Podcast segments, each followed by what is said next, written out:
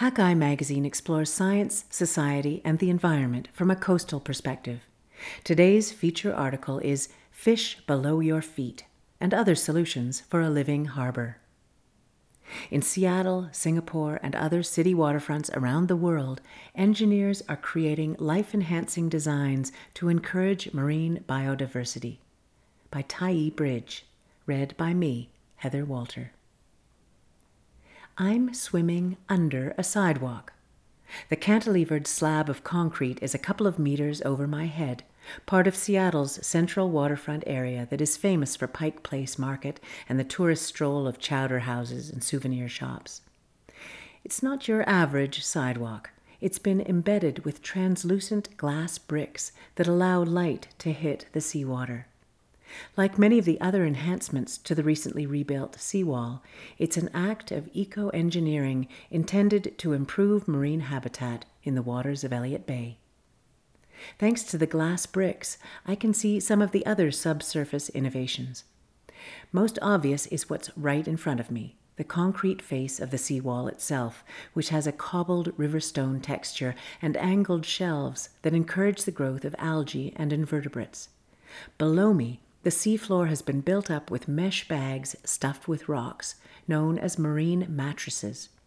These reduce the water depth and make the seawall area more hospitable to juvenile salmon, who are evolutionarily programmed to prefer shallow nearshore waters. As for the light delivering sidewalk, it's intended to boost seaweed growth and create a more inviting passage to shade avoidant salmon smolts. It's mid September, still technically summer. Bobbing in a dry suit and snorkel in the polluted waters of Elliott Bay would not usually be my first choice for ocean recreation, but I'm tagging along with two University of Washington habitat biologists who are counting fish and other marine creatures near the seawall to see these enhancements close up. They're all elements of the 688 million US dollars Central Waterfront redesign, and together they help create habitat that more closely mimics a natural shoreline. This includes niches, hidden surfaces, shadow, sunlight, and microcurrents that promote the growth of the tiny organisms young salmon feed on, and shallower waters that provide juvenile fish greater safety from predators. While the improvements may sound humble, they've made Seattle a pioneer in a growing trend.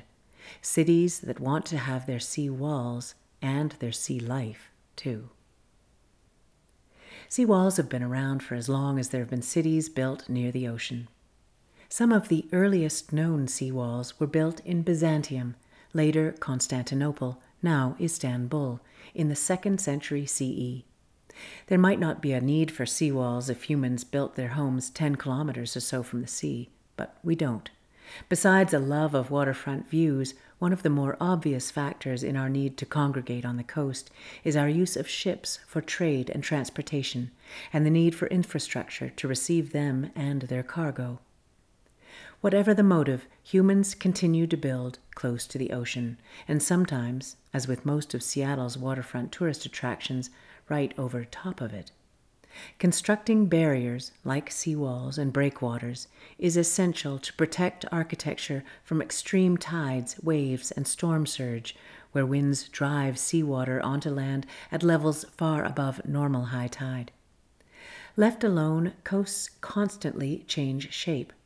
Cities build barriers to control the shoreline, to keep erosion at bay and their infrastructure intact. Recent extreme weather events like Hurricanes Katrina and Sandy that hit New Orleans and New York City have shown the devastation that very large storm surges can have upon coastal towns and cities. In some areas, Hurricane Katrina's surge was over 8 meters high and reached inland over 19 kilometers. The trouble is that coastal armoring almost always comes at a cost for marine species juveniles and otherwise, that depend on natural shorelines. Jason Toft, 47, is a senior researcher at University of Washington's School of Aquatic and Fishery Sciences. He has conducted creature counts on Seattle's waterfront for over 15 years. Sparked by the city's recognition in the early 2000s that its downtown shoreline needed habitat improvements, resulting in a small beach near Olympic Sculpture Park created in 2006 and construction of the new seawall that began in 2013. The School of Aquatic and Fishery Sciences has embarked on a long term effort to track the effects of the new seawall on marine organisms. Gripping plastic clipboards and pencils clutched in their neoprene gloved hands, Toft and his colleague have spent the past hour snorkeling along the seawall, scrawling observations, fish and crab numbers, notes about feeding behavior, on waterproof paper. Among other species, today's tally turns up 468 shiner perch, 57 striped sea perch, 16 red rock crabs, four kelp crabs, and two juvenile chinook. The low number of salmon seems alarming, but Toft says it's typical for this time of year. Their numbers spike in June and then decline as the majority of smolts migrate to the ocean. The number of shiners is also typical. Down here, he says, perch are like wallpaper. About two kilometers south of the central waterfront lies the mouth of the Duwamish River.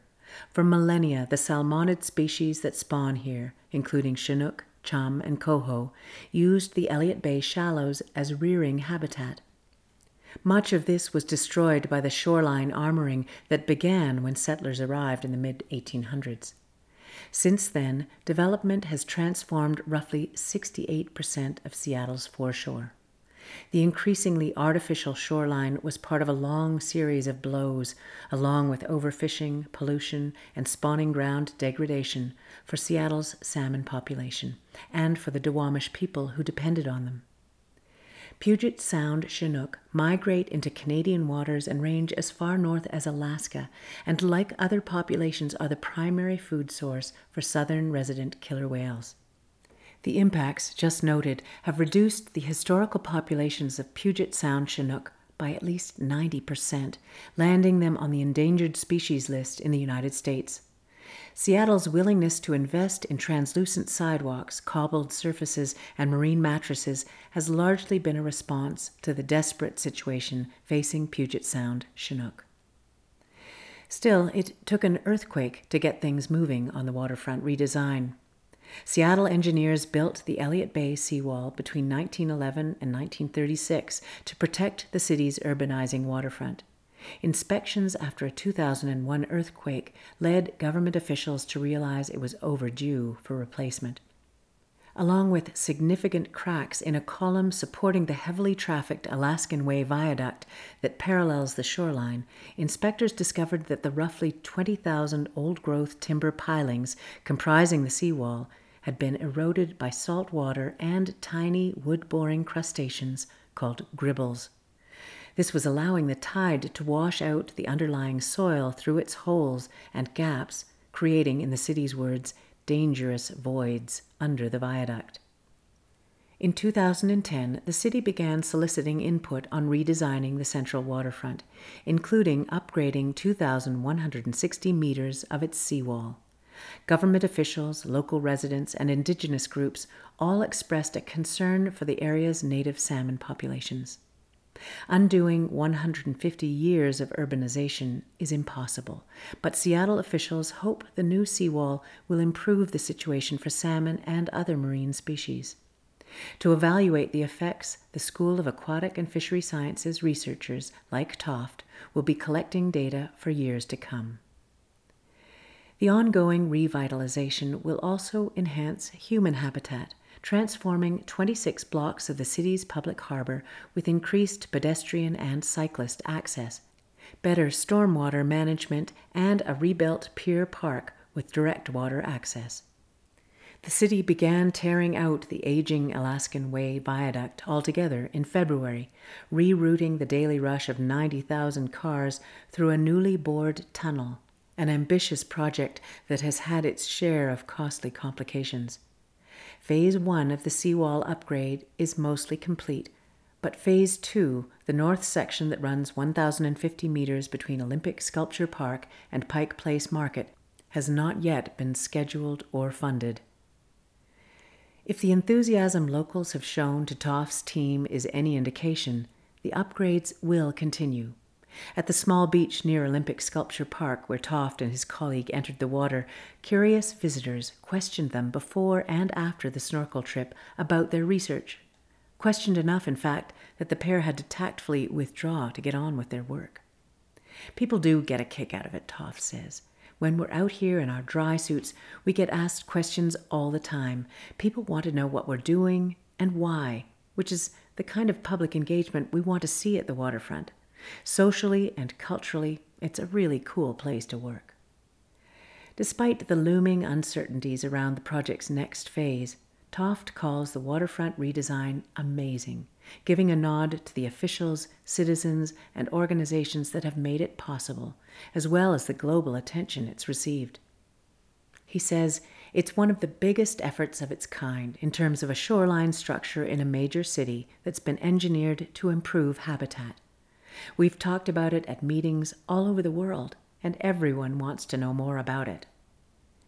Eco engineering urban waterfront areas is becoming a hot topic as municipal governments worldwide attempt to be better neighbors to fish and other marine life. Major cities like Hong Kong, Baltimore, and Singapore are exploring ways to upgrade the habitat values of their existing infrastructure, while others are incorporating eco design into new projects.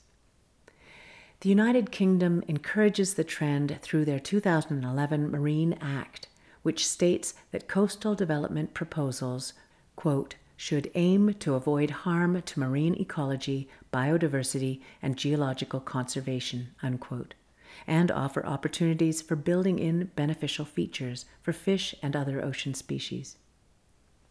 Two megatrends are also feeding interest and investment in eco engineered marine habitat one, urbanization, and two, climate change.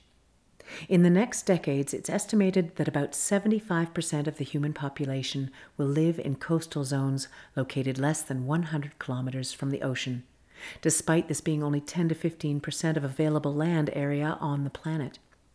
One 2017 eco engineering study noted coastal land is therefore in high demand, and development and seaward land reclamation is occurring at unprecedented scales. As these urban areas expand, they are transforming formerly vibrant shoreline ecosystems into built up waterfronts and coastal defenses, a phenomenon known to researchers as ocean sprawl. The fact that people are swarming into urban coastal zones in search of better lives is understandable, but life in coastal cities may become less desirable and less tenable due to the effects of climate change accelerating sea level rise, storm surges, and flood events are some of the hallmarks of global warming, and they're sending officials in coastal cities scrambling to erect shoreline defenses to protect all the people currently pouring into them. For marine species, more artificial structures means more negative effects on food webs that are already suffering the manifold pressures of human civilization and climate change, from overfishing to ocean acidification. As a poster child for an ocean barrier that tries to better mimic natural habitat, Seattle's new seawall raises two big questions. Do these interventions actually work? And if they do, can we deploy enough of them to make a difference? Singapore, the city state at the tip of the Malaysian peninsula, is actually an island. A thriving port for seafaring traders on the Silk Road of the Sea since the 14th century, it expanded after British colonization began in 1819. Now, Singapore is a coastal city of over 5 million people and its harbors host over 100,000 large vessels, freighters, tankers, cruise ships, and barges per month. Urban and industrial development along its coastline has drastically reduced the area's formerly rich habitats of mangrove forests, intertidal mudflats, and coral reefs. Sea walls now armor about 63% of Singapore's coastline.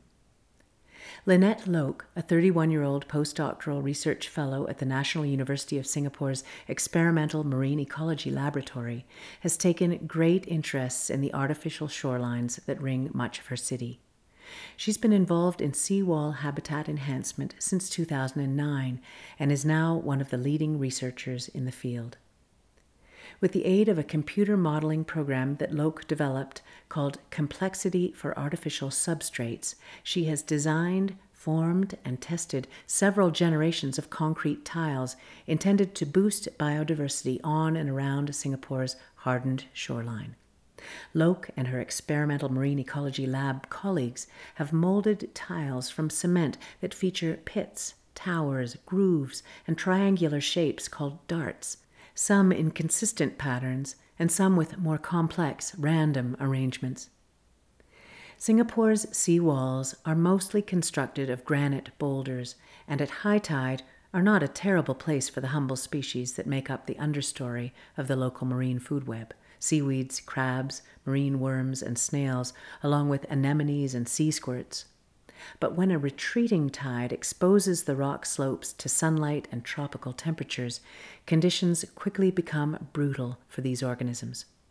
Loke's tile designs help dissipate the deathly heat and retain moisture critical for survival. Loke says the idea of taking away a natural shoreline and replacing it with artificial systems always seemed a bit funny, but after a while, when I thought more about it, I realized that what we're doing with our tiles is basically making the best we can out of the worst. In the past decade, habitat researchers have been applying some rigor to the common sense assertion that foreshores transformed by urban or industrial development are not equal, habitat wise, to those in their more natural state. Most urban marine infrastructure, such as seawalls and pilings, is vertical and uniform, in contrast with the sloping and heterogeneous topography that fish and other coastal organisms have relied on and evolved within for millions of years. The relative sterility of artificial structures from a marine biodiversity point of view was quantified in a 2013 study in the United Kingdom that showed its artificial coastal defenses, seawalls, and sediment trapping structures called groins are 40% less biodiverse than natural areas. Loke says people are beginning to think more about what's going on at the interface between land and sea. We haven't really given much thought to that space, despite people having manipulated coastlines for millennia. In one experiment, Loke and her team bolted five engineered tiles to granite riprap on two small Singaporean islands. The islands, Pulau Hantu and Kusu Island, are each less than five kilometers from the mainland. They were chosen instead of the mainland harbors, Loke says, to limit any human interaction with the tiles. The 40 centimeter square tiles were about 6 centimeters thick. Two of them featured concentric grooves, and the other two were inset with square pits.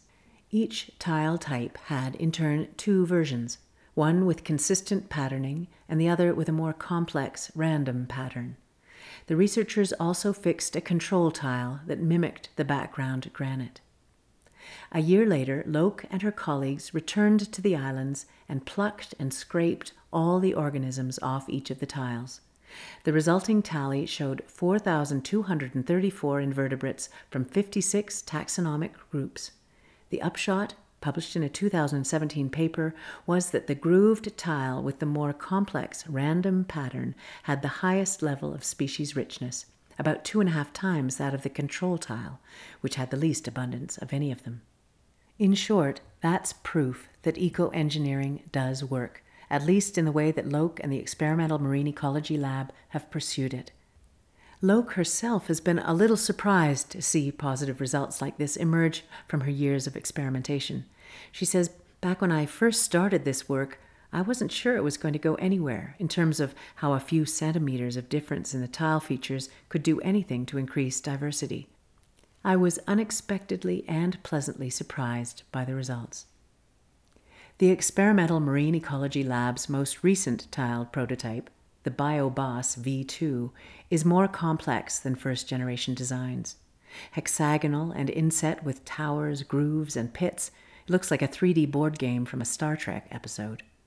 Singapore is considering deploying about 7,000 of them on Pulau Tekong, a large island east of the city, and more on the shoreline surrounding nearby Changi Airport, areas that encompass a distance of about four kilometers. These are tiny interventions on the global scale, but like others in her field, Loke sees her work as part of a larger shift in our attitudes towards coastal infrastructure. That category includes seawalls, but also the other structures that are part of ocean sprawl, like jetties, piers, and ferry terminals. Such installations should no longer be looked at, Loke says, as solely serving the interests of humans and their property. Protecting coastlines with what are called soft options, restoring mangrove forests and other natural barriers like salt marshes, is part of the mix. Mangrove plantings are happening in tropical countries such as Indonesia and Kiribati, and some subtropical ones like Bangladesh, and research on salt marshes as coastal flood defense has been done in the United Kingdom and the United States. But for coastal cities, the predominant trend in coping with sea level rise and other climate change impacts is building artificial, hard engineering interventions. And to date, all of these appear to diminish marine habitats rather than improve upon them. Loke's pioneering work at the Experimental Marine Ecology Lab is paralleled by similar work around the world. Most of these efforts are unique engineering approaches developed in situ to respond to the specific realities of a local ecosystem. In the United Kingdom, that enlightened land you'll recall where a plug for eco engineering found its way into maritime legislation, Louise Firth of the University of Plymouth is working with colleagues to design one meter high bioblocks for shoreline protection projects. The concrete cubes, which look like giant dice, are inset with grooves and depressions to offer habitat niches. Teams in the United Kingdom are also testing another technique to make breakwaters hospitable habitat drilling shallow tide pools and pits into the rocks and concrete slabs of existing breakwaters. One of these experimenters is Alice Hall of Bournemouth University. The cracks, crevices, and holes she creates promote invertebrate growth and offer hiding places for crabs, juvenile fish, and other creatures. She says we found that these really, really simple techniques can double the diversity in some areas. Those tiny areas of refuge can make a huge difference.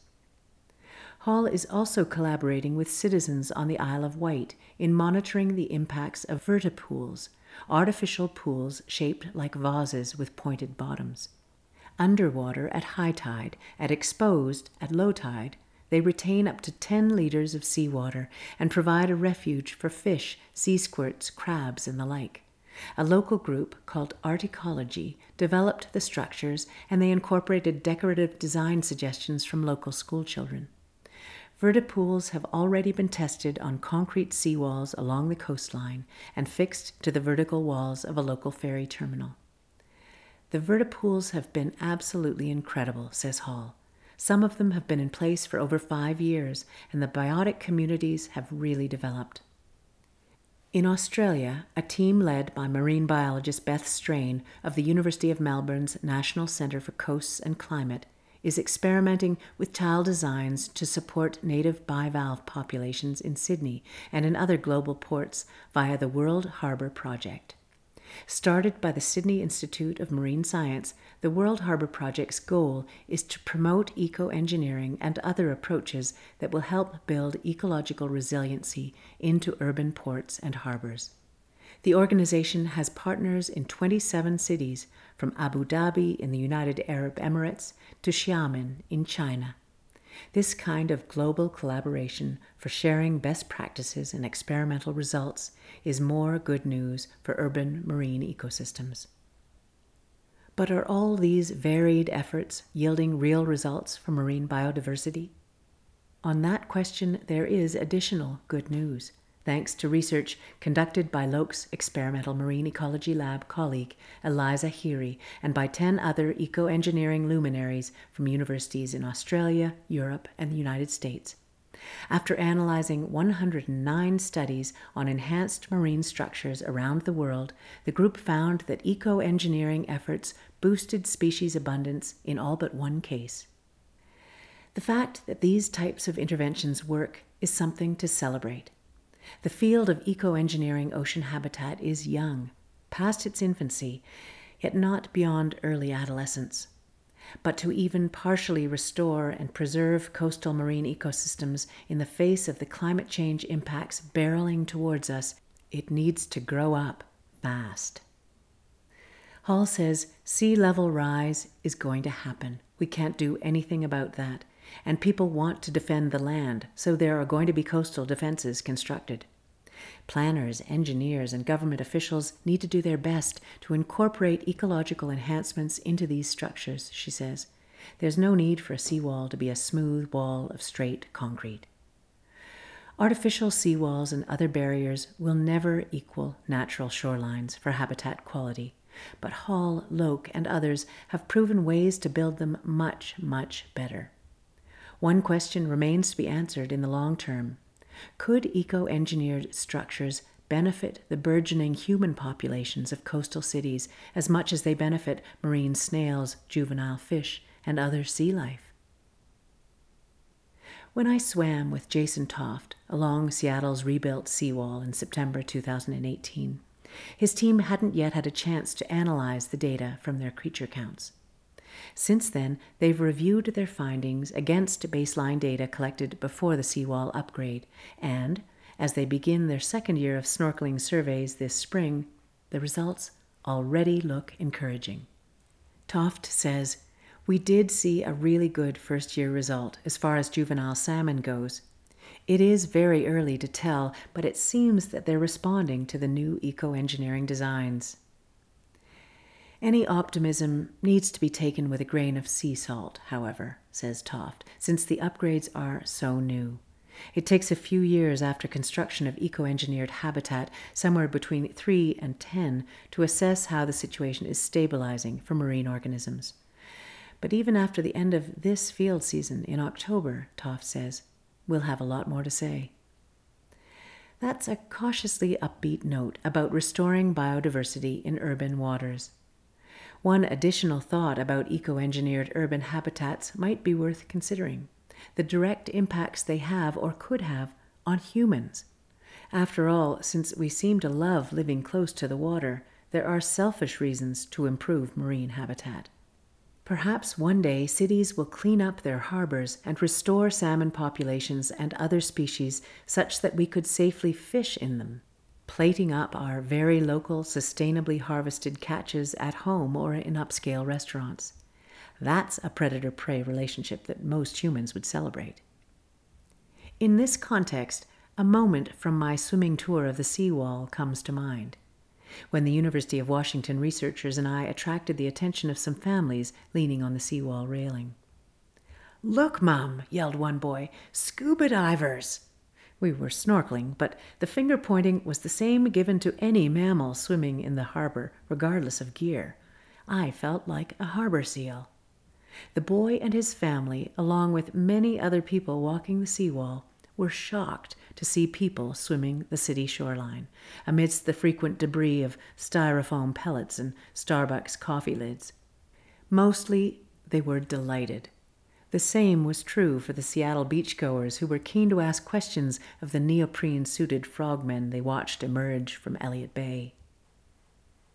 While I couldn't put my finger on it at the time, what now strikes me about those interactions is that the sight of humans swimming in city waters perhaps doesn't need to be quite such a rarity.